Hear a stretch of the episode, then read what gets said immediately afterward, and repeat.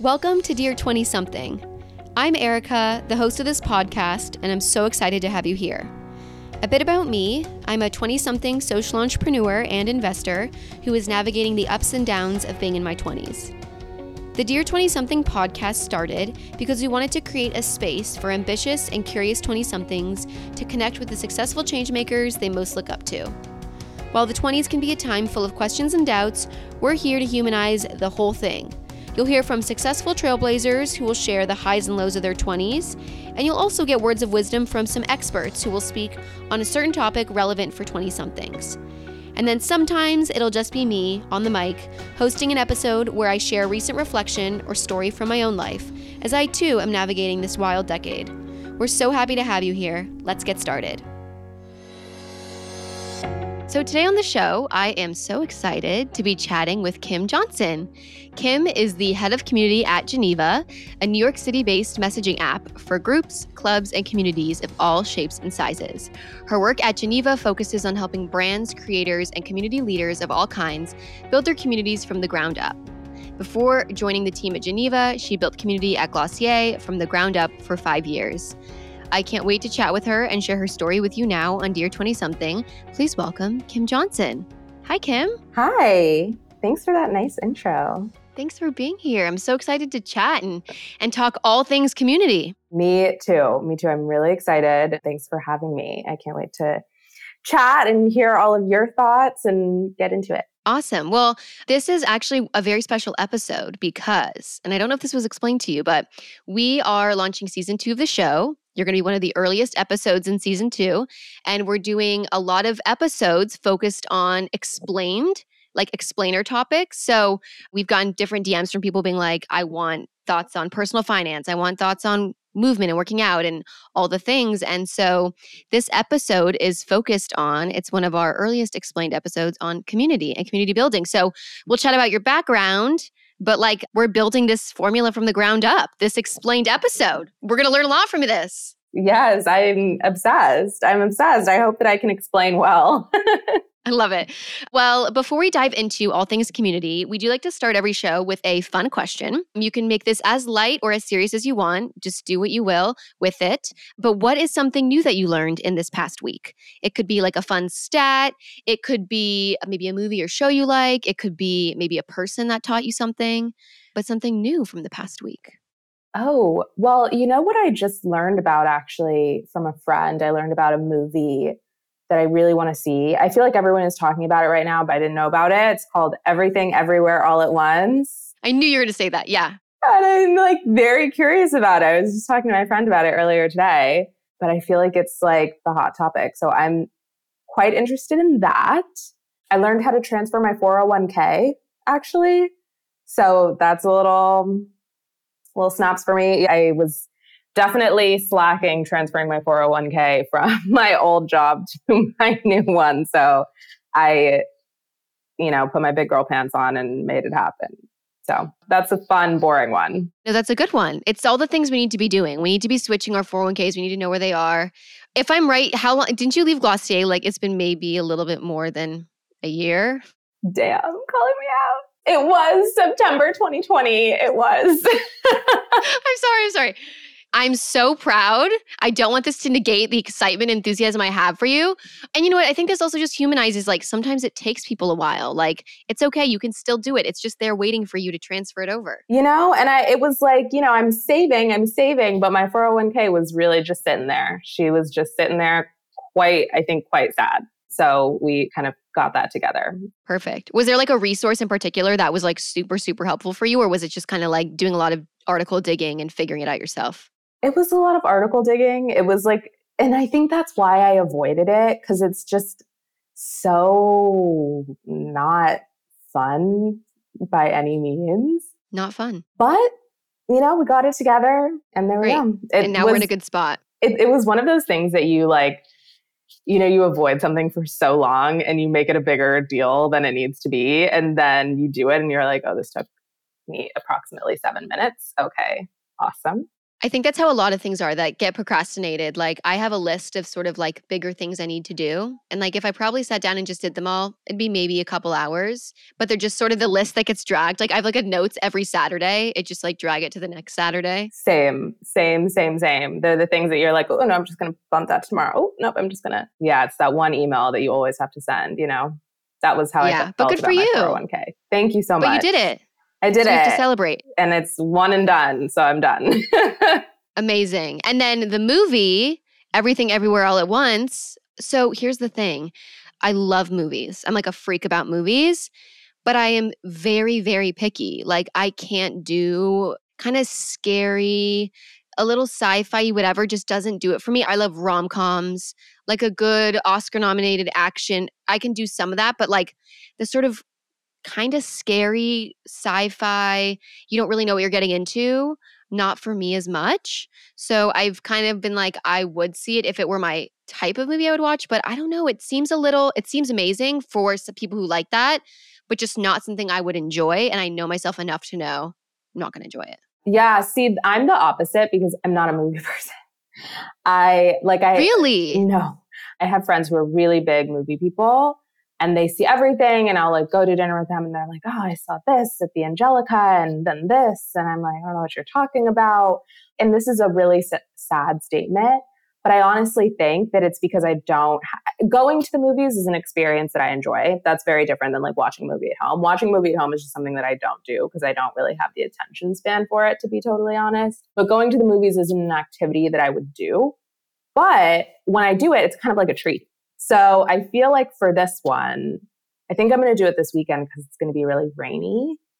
And like, what do you do on a rainy weekend other than go to the movies in the middle of the day? So I'll report back. I'll tell you how it is. And then, you know, I'll let you know if it's like scary or. Yeah. I love that. I really appreciate it. I think that's a great idea. It's also expensive enough now to like be a treat. Like, you can't do it all the time. It's like an excursion. It's like, this will be my afternoon thing to get popcorn and go see a movie. It can easily be $20, $25. Oh, dude, I know. You know, if not more. It's crazy. I mean, honestly, I feel like that for me is like an excursion that I'm like, so much better than me going to drinks with someone and spending $75. But at the movies, you can do that too now, which is wild. That's so funny. I know. You really can. Just combine them in two. It's really weird. Where are you based right now? Where it's going to be rainy? Brooklyn in New York. Brooklyn. Oh, wonderful. You're on the East Coast. I'm on the West Coast. Yeah. Oh, where are you? We never even talked about that. I'm LA. I know. We didn't talk about that. I'm based in Los Angeles. So I'm sorry. I think it will be sunny this weekend. Good luck with the rain. That sucks. Well, you're going to see the great movie. You're going to let me know how it is. I'm going to let you know how it is. I'll give you all the deets. Yeah. It's going to be great. Honestly, I've heard nothing but amazing things. I don't know that I want to see it. But yeah, well, that was cool. Thanks for the new things from the week. 401k, big props, and an exciting movie on deck. Two very interesting and exciting things happening. Yeah, different, you know? Keep it fresh. It's a nice combo too of like fun and professional. The movie is fun. The 401k is professional. That's kind of like how I like to think of myself, you know? A little bit of fun, a little bit of fresh. Awesome. Well, thanks for sharing. Before we dive into community, I do just want to touch on your background. I think, you know, obviously we pick experts to come on to the show to talk about community that have done a lot of community building. So I think it's important to chat through that a little bit. So maybe we start with college, what you studied in college and some of your experiences there, and if you were doing any community building during that time. So talk me through a little bit of that period of your life. Yeah. So, well, I'm originally from East Coast, DC area. I came to New York for college in 2011. I went to Barnard and I studied English more out of a really didn't know what I wanted to do. So I was like, I love reading. So this, I think, will work for me. And I loved my experience there. I didn't honestly do a lot of community building in college. When I started doing community, you know, I was thrown in and I like really learned on the job, if you will. But I started interning while I was at Barnard at Into the Gloss, which is the beauty editorial site blog. It started in like 2009 by Emily Weiss, who ended up founding Glossier. So I started interning there when it was like 3 people, very early days. I loved the site. And it's so funny because, you know, you kind of only realize things until after the fact, how full circle things can be. But when I started interning it Into the Gloss, I loved it because I loved the comment section. Back in that time, like 2010, 2012-ish era, blogs, you know, were everything. And the comment section of blogs was where the party was. And I have this very strong belief that Disqus, which is D-I-S-Q-U-S, it's like the platform that every blog like plugged in for their comment section at the time. I believe that Disqus was like the first community platform of the kinds that we think of today, because that was where the party was on like Man Repeller and Into the Gloss and all of these blogs. So I joined the team as an editorial intern, kind of really not knowing what I wanted, and loved the team, loved the experience, realized that I wasn't an editor. I didn't want to be a writer, and kind of bopped around. Glossier launched while I was a senior in college. So getting to kind of see that from like the, we're making products, to the naming, to the like, you know, launch and everything was very, very fun. And then when I graduated, I joined the team full time. Actually bopped around a few different things before I found community, started doing it in 2015, a couple months after the brand launched. And I was there doing that, building our rep program, which was our ambassador program, you know, our community Slack in 2015, our events, all of those things through 2020. Wow. It's pretty wild. I will say, and I know we'll get into more of the details, but when I think of really strong, loyal communities and like brand followings, Glossier is really one of like the first that comes to mind. Like people absolutely love it. They don't shut up about it. It does have a bit of like a cult following, which I mean in the best of ways. I think the best brands do kind of have that cult following. So how close were you to building that like, I don't know. I mean, I know Emily built a lot of the brand identity and stuff like that, but like the community around it. Can you tell me a little bit more about like those early days and how you guys thought about like, was it building more of a cult following? How do you build loyalty? Like what were kind of the thoughts behind it in those very early days? Yeah. I mean, I think that there were a couple of things that really defined how we built the community in the early days. One is like, I know, you know, there's this idea now that every brand has to have a community in order to be a meaningful brand. I actually don't believe that. I actually don't think every brand needs to have a community, but we can talk about that later. But I think community doesn't come out of thin air, right? And I think what was really kind of fortunate for Glossier was that it came out of what was already a community and already had such an engaged community, which was Into the Gloss, right?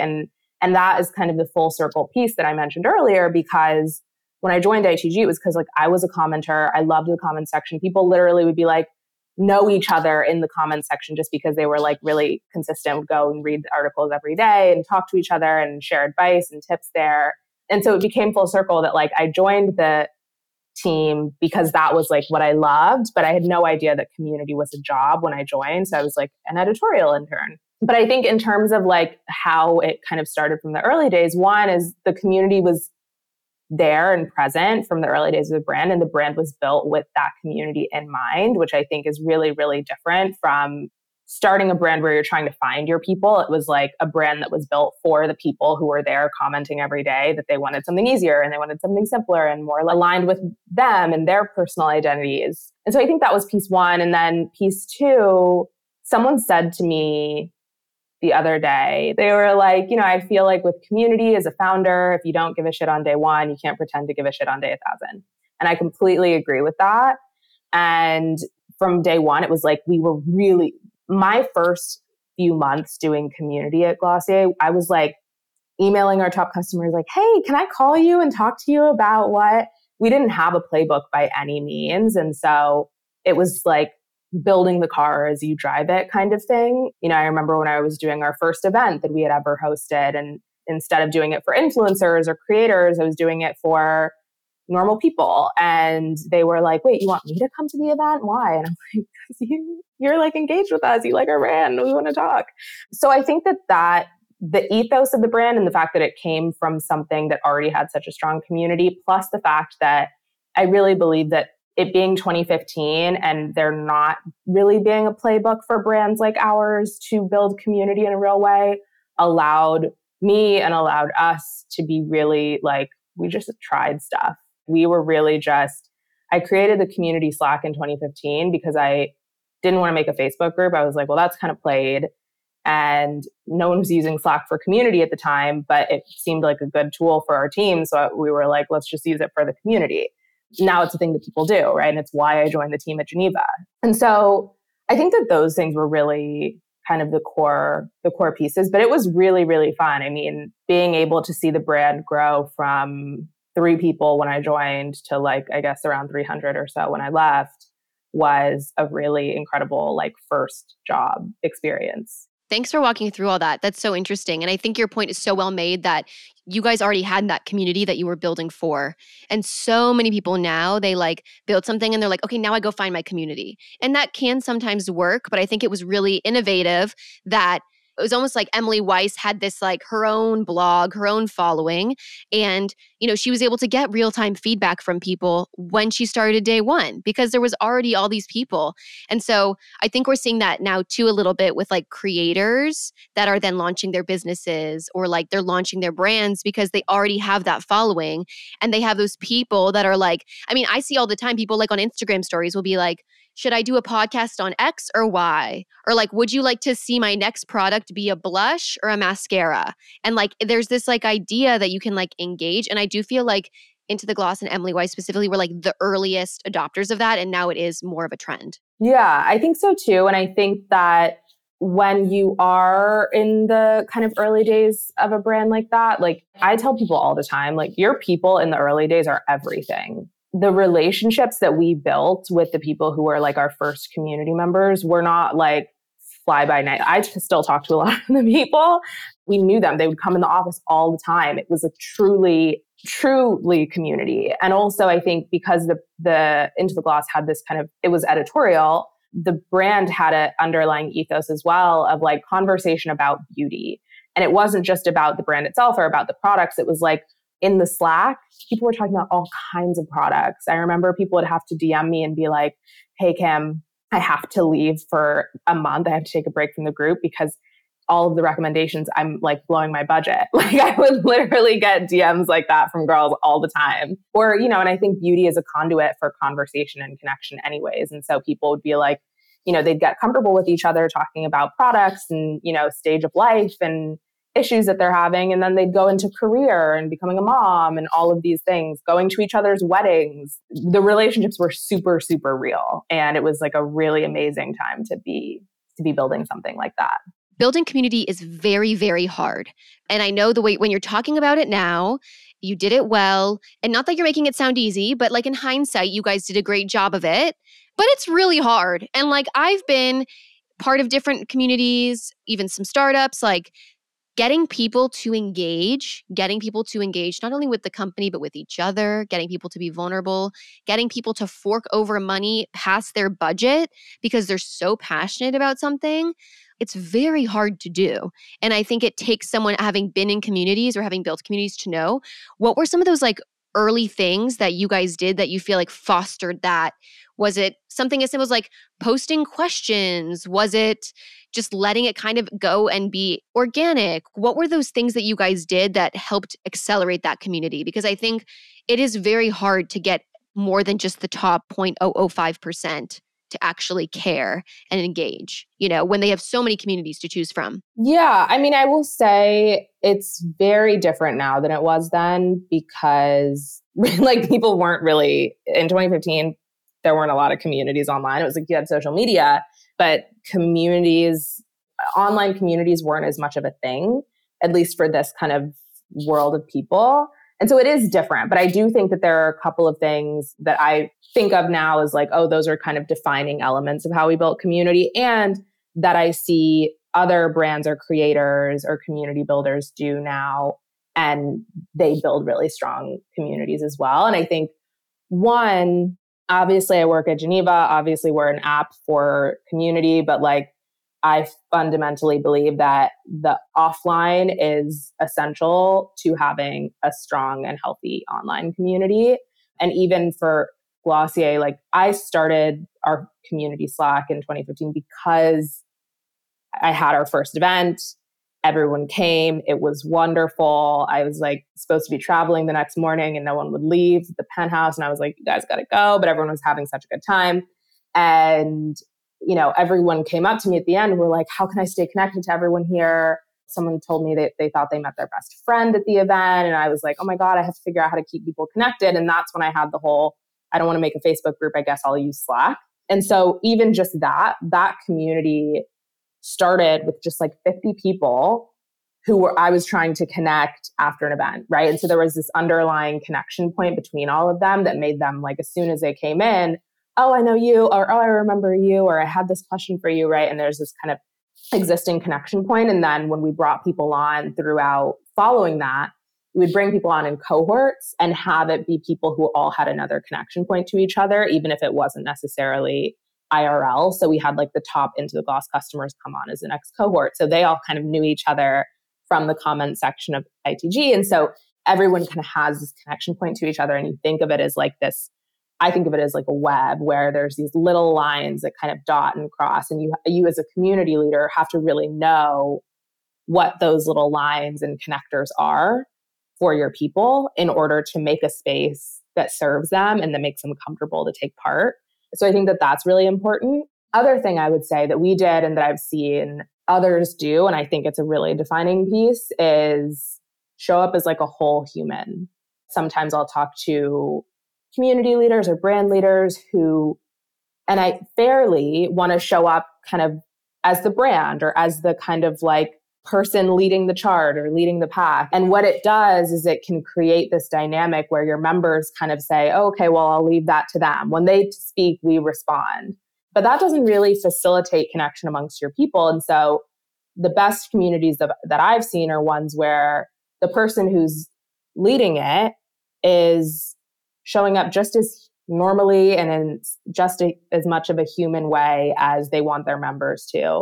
And ultimately, when you're building a community, you lead with the behavior that you want to see.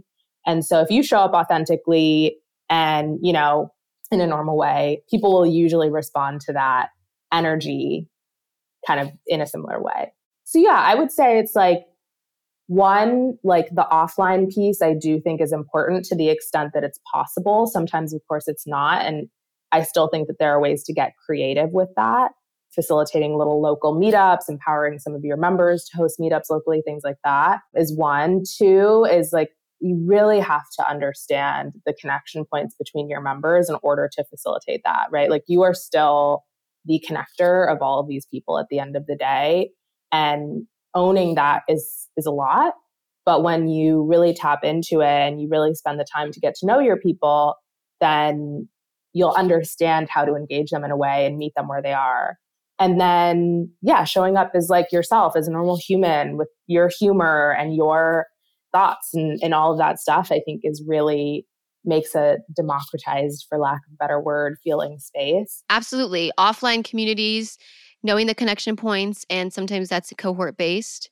I think that's perfect. And then obviously being your authentic self. I think it's also really important with teams too. Like as you're saying this, like obviously external community is your area of expertise. But as you're saying this, I'm thinking about like teams and startups and like, wow, actually to be the leader of a team, you should show up as your most authentic self and you should act more like a member of a team versus the leader of the team. And that like these principles actually apply to a lot of other areas. It's like joining a soccer team. It's like the captain isn't like, I'm the captain, do what I say.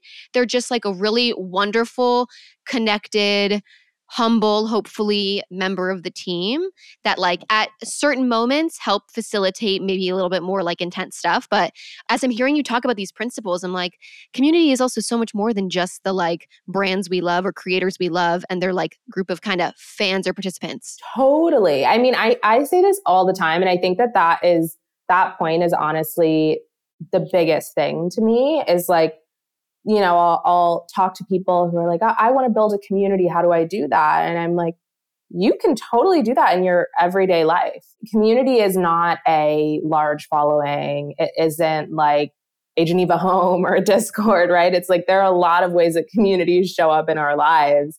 And I think that that's kind of the beautiful thing about it. And it's true. It's so much more than just your favorite brand or your favorite creator or the activist movement that you want to take part in. And I think teams are such a good representation of community because people who, especially who are like team and people and culture leaders at companies, they have to do all of that same stuff. Absolutely. Yeah, it's so interesting to hear your thoughts on it. I also would love to like double back just on the IRL and digital thing, because that's something that I've been thinking a lot about recently too. We obviously all see this Web3 explosion, metaverse explosion. Everyone knows. I'm sure you hear this endlessly. So I'm sorry for bringing it up again.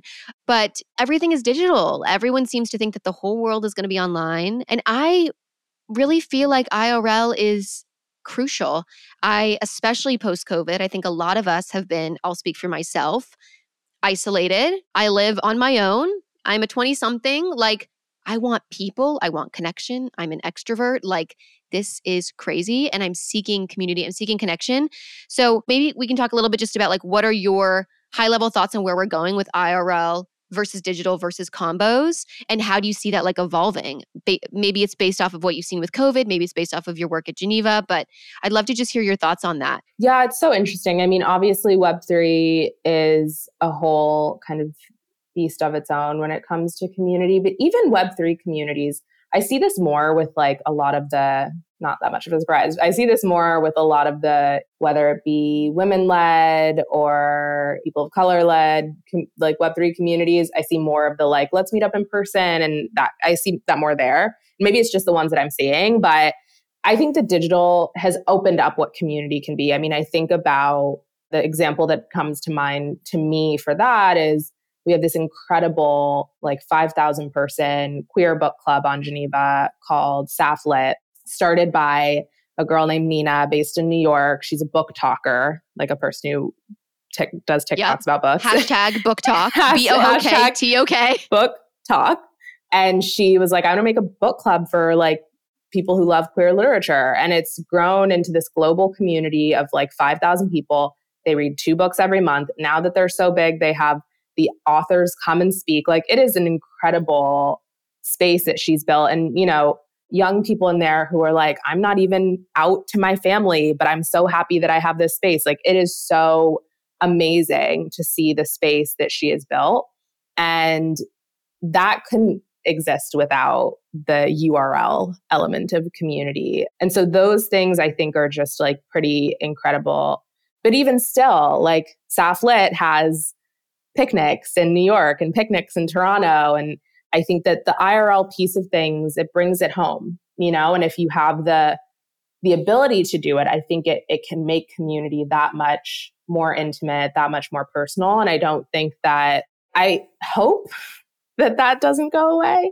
My belief is that we'll always have a balance. I think that community will definitely continue to be more URL, but I don't know that it will take over IRL, but it will just, I think what we're going to see is more ways that communities can come together digitally, but not necessarily replace the in-person, if that makes sense. Yeah, that makes a bunch of sense. And having it almost be more of like the starting point, it sounds like, especially with this example of the book club, like because you can reach, let's say, the girl who hasn't come out to her family, but maybe she lives in like Iowa and couldn't possibly go to an LA picnic because she doesn't live near LA. And so it's like reaching those people too. I think the accessibility thing is really exciting about URL, just because whether it's like from TikTok or Insta or whatever, like you can kind of reach the corners that typically don't get the IRL experience. Totally agree. And I think, yeah, I think that'll be really interesting to continue to see, but I don't necessarily think it'll replace IRL, or at least I hope.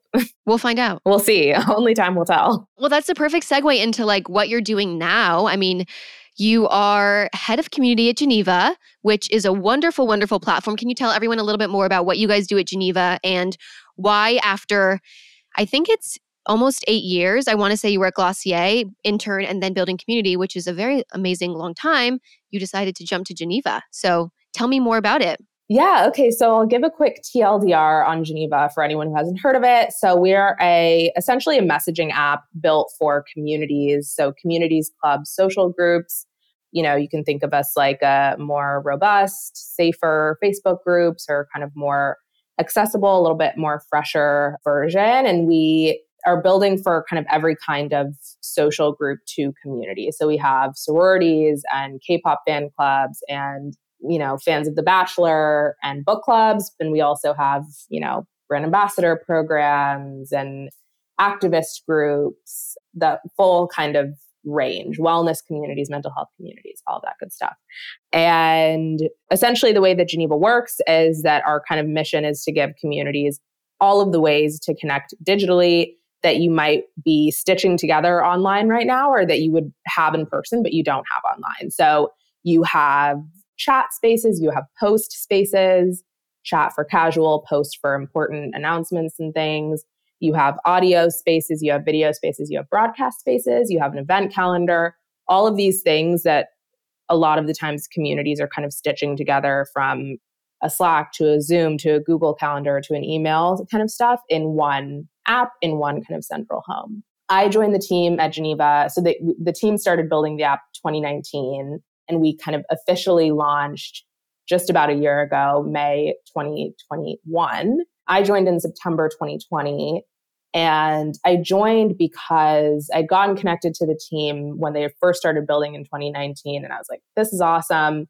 Someone who built a community on Slack, not out of desire, but out of necessity. I was like, this is really cool and feels up my alley. I don't know why this doesn't exist already. And I was just super excited about the platform. And I think on a personal level, I'd been, you know, at my prior job for so long, and I loved it, and the most incredible experience. And I knew that I wanted to kind of dig into something new. And I also knew that I strongly believed that the community and tech space was like just on the precipice of becoming really big. And now it is. It is. You were right. I think I was right. Somebody's paying me for that. No, you were right. Yeah.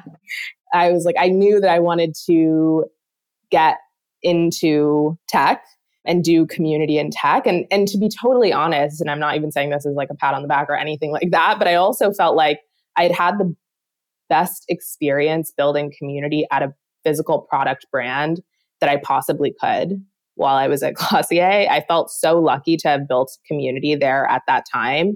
I was like, whatever my next thing is, I don't think I can do another physical product brand, because I didn't want to do a different version of the same thing. I wanted to do something different.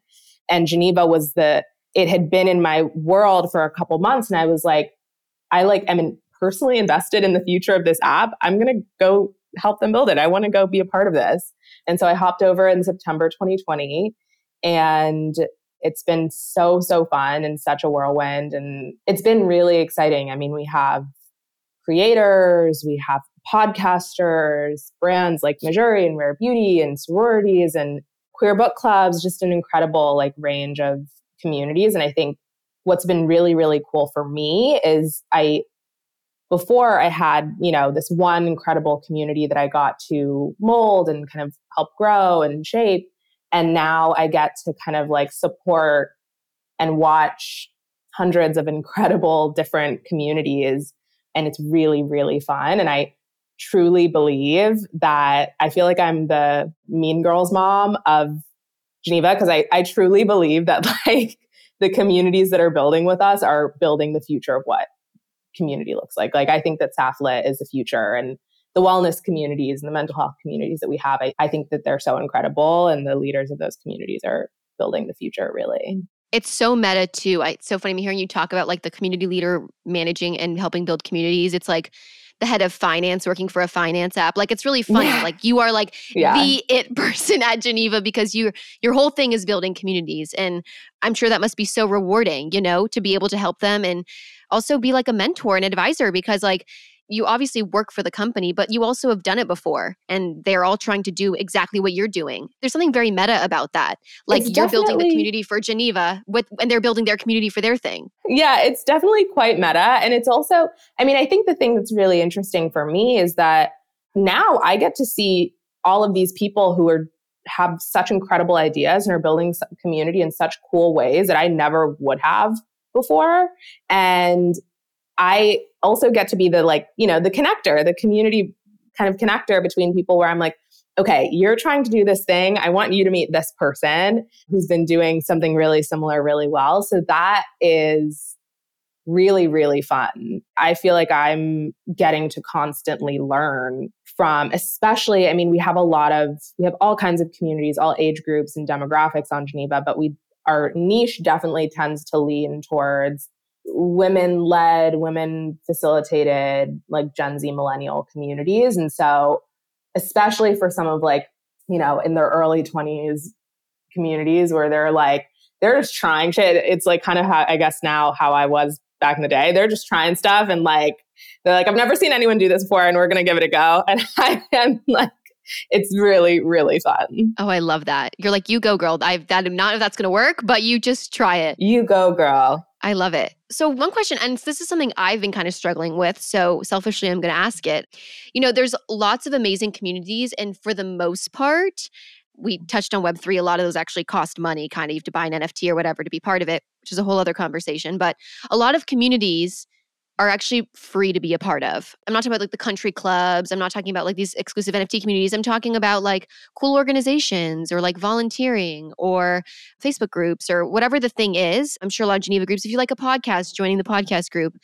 How do you think about your time and time management in terms of free joining communities that you're giving your time to for free? I think that's something that I've personally struggled with is, like, for example, there was a community I was excited about and seemed like cool people were involved, but they wanted more of a time commitment from me than I was kind of willing to give. And I was like, I'm doing this for free and I'm also so busy with so many other things. But there's these other communities that I want to do. And I was just struggling with like which communities to pick, how many to be a part of, and like all that kind of stuff. So how do you think about that? I feel like that's probably something that you're seeing a lot with these communities is just like, as a person, how do you think about which communities to participate in and like time management when there's so many communities to choose from? You know what I mean? Totally. What did they, if I can ask, not getting too specific, what did they want you to do? Yeah. So it was a community that was all about, it was like a bunch of people that are really passionate about creating social impact. And so it's like, kind of like a leadership impact org. And one of these, like, you apply to get in, but you don't have to pay anything. You just apply. It's like an application thing. But then when you're in it, they want you to, you know, attend all these meetings, like monthly meetings, and do a bunch of projects. And it's sort of like, it's hard when it's fully, you're giving your time for free and maybe the expectations aren't matching up. So that was kind of the situation. And I ended up actually removing myself. I said, you guys are great, but this actually isn't a fit. But it was a bummer because I was like, this is a community I kind of wish had worked out more, but the expectations weren't lining up. And it's really hard for me at this stage to do things fully for free. And I don't know what the value add's going to be. Like, unless I'm meeting cool people like you, that's why I do the podcast. I get paid for my job. There's value add for the other things I do. How do you think about that? It can be really tricky. Yeah, I think it's so interesting. I mean, I feel like we could talk. Should we extend it for 45 minutes? No, I'm just kidding. I feel like we could talk for a long time, you and I, about, I don't know. I don't want to use this word because I work in community, so I recognize the hypocrisy of this. But I think that, first of all, community is a word that at this point, I think, means everything and nothing at the same time, right? If we're being honest. Yeah. What is the definition of a community? Like, you know, everything's a community nowadays. And I'm like, oh, okay. But it's hard to hear that, honestly, because I don't believe that communities should require things that are structured of their people personally. I believe that at their foundational level, the value of communities is mutual, because when you create a community, you are bringing together like-minded people who can all serve each other just by showing up, having conversations in whatever way makes the most sense for them. And what's really interesting about building a community, regardless, is that it's never finite and it's never defined and finished, because your members change, your members' stages of life change. Like, I've led communities where I've seen people go from single and ready to mingle to married with children, you know, all in the same. And that changes. Those things change the dynamic of your community. And so I believe that communities, at the end of the day, are strongest when they are serving to serve their people. Because communities and people are like this, right? It's like communities serve their people, and so the people serve the community. But if you structure how the people serve the community. And it's really, really hard because then you have to really structure what the people get back. And as soon as you structure what people get back from the community, it's a little bit commoditized, right? Where it's like, well, you can get back like merch or you can get back money, right? And I think that kind of dilutes the value really of the space that you've created. And I believe that the strongest communities are ones where the people are showing up a ton. They're engaged, they're involved, but they're doing it because this is their space, right? This is what feels like their people in their space. And I think that once you have done that and once you've created a space that does that, I think it totally makes sense that you say, okay, well, if you want to get access to this special thing, buy our bookmark or whatever the case may be. That makes sense, especially because I think being a community leader is not easy, as you said earlier, and it takes time and energy and care. And so you should be able to get some kind of reward or compensation for that when you're leading a community or building a community. But I do believe that you have to invest in building it first, and building something that's valuable for people. Because if you haven't spent the time doing that first and foremost before you can expect people to do things for you, then you're going to have a really hard time having a community that's sustainable and that ultimately provides value for people. I love your definition. It's this fluidity of like not being so structured with you need to give me this and I'm going to give you that. It feels so transactional. Like I've signed a contract. It feels like you feel like stuck. And I think this kind of goes back to your earliest point about allowing people to show up as their fullest self. And a lot of the times that happens with like engage as you see fit.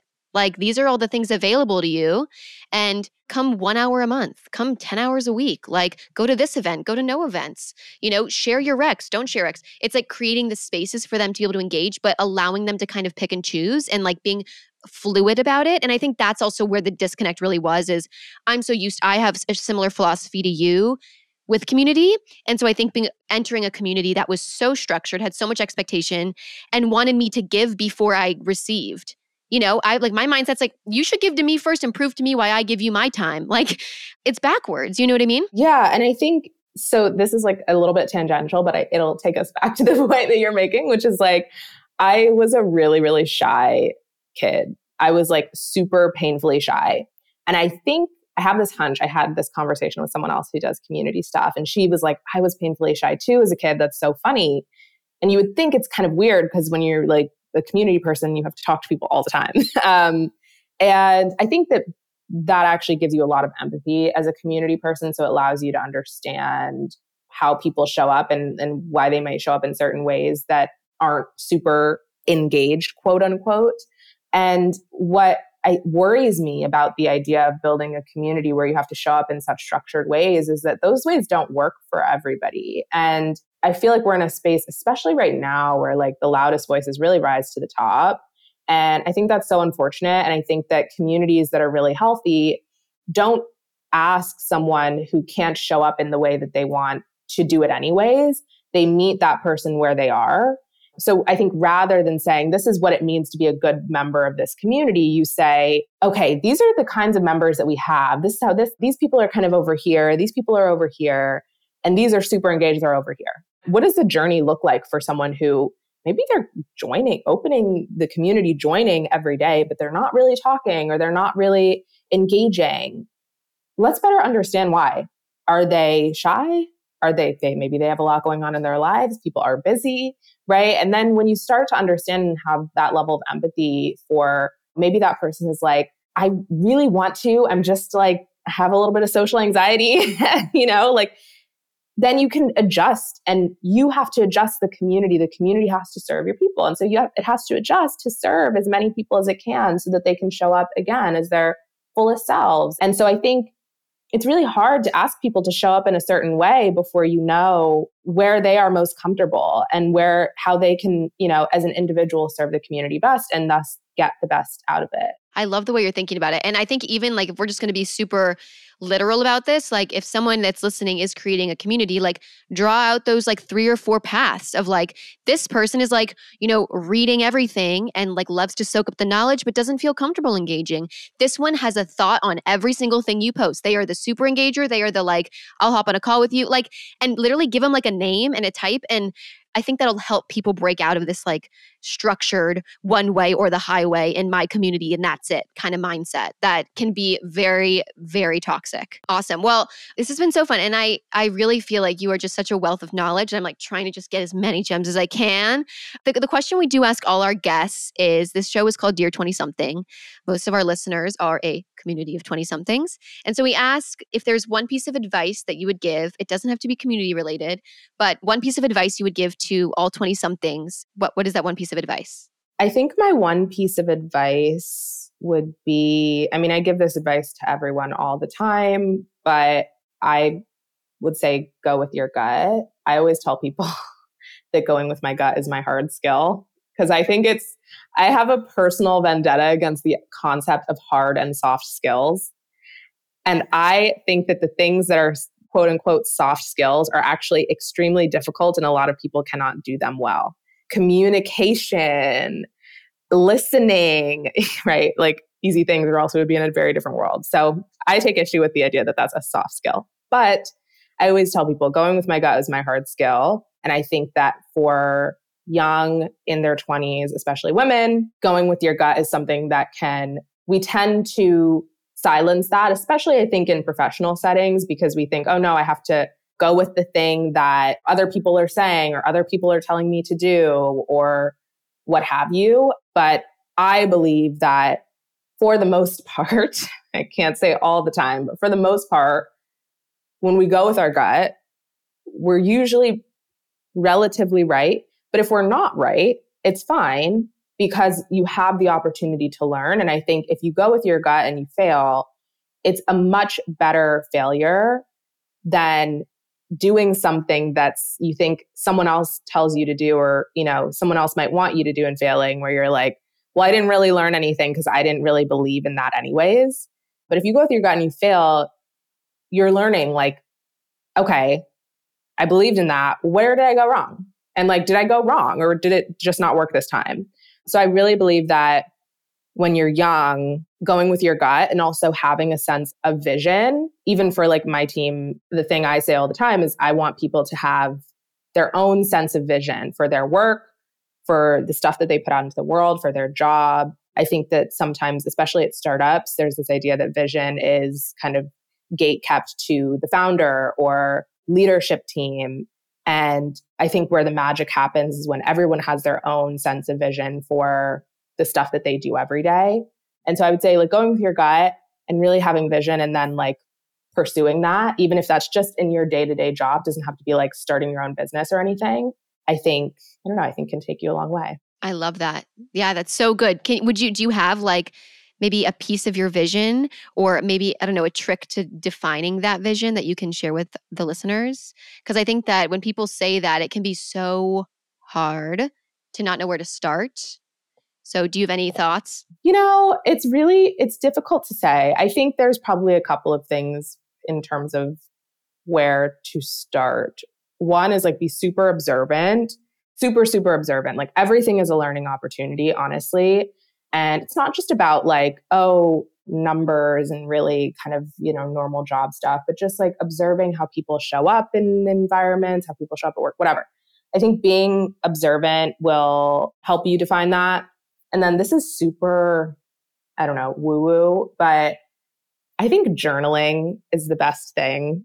That's not woo-woo at all. That's like scientifically proven to be like a great thing. That's true. You're so right. You are so right, Erica. Very factual. Yeah. Yeah, I don't know. I think that I think everyone has it. Well, actually what I believe, Emily, my old boss, told me this, like there are no geniuses, but everyone has genius moments. And when you have genius moments, you should write them down because I think of it as like being in flow.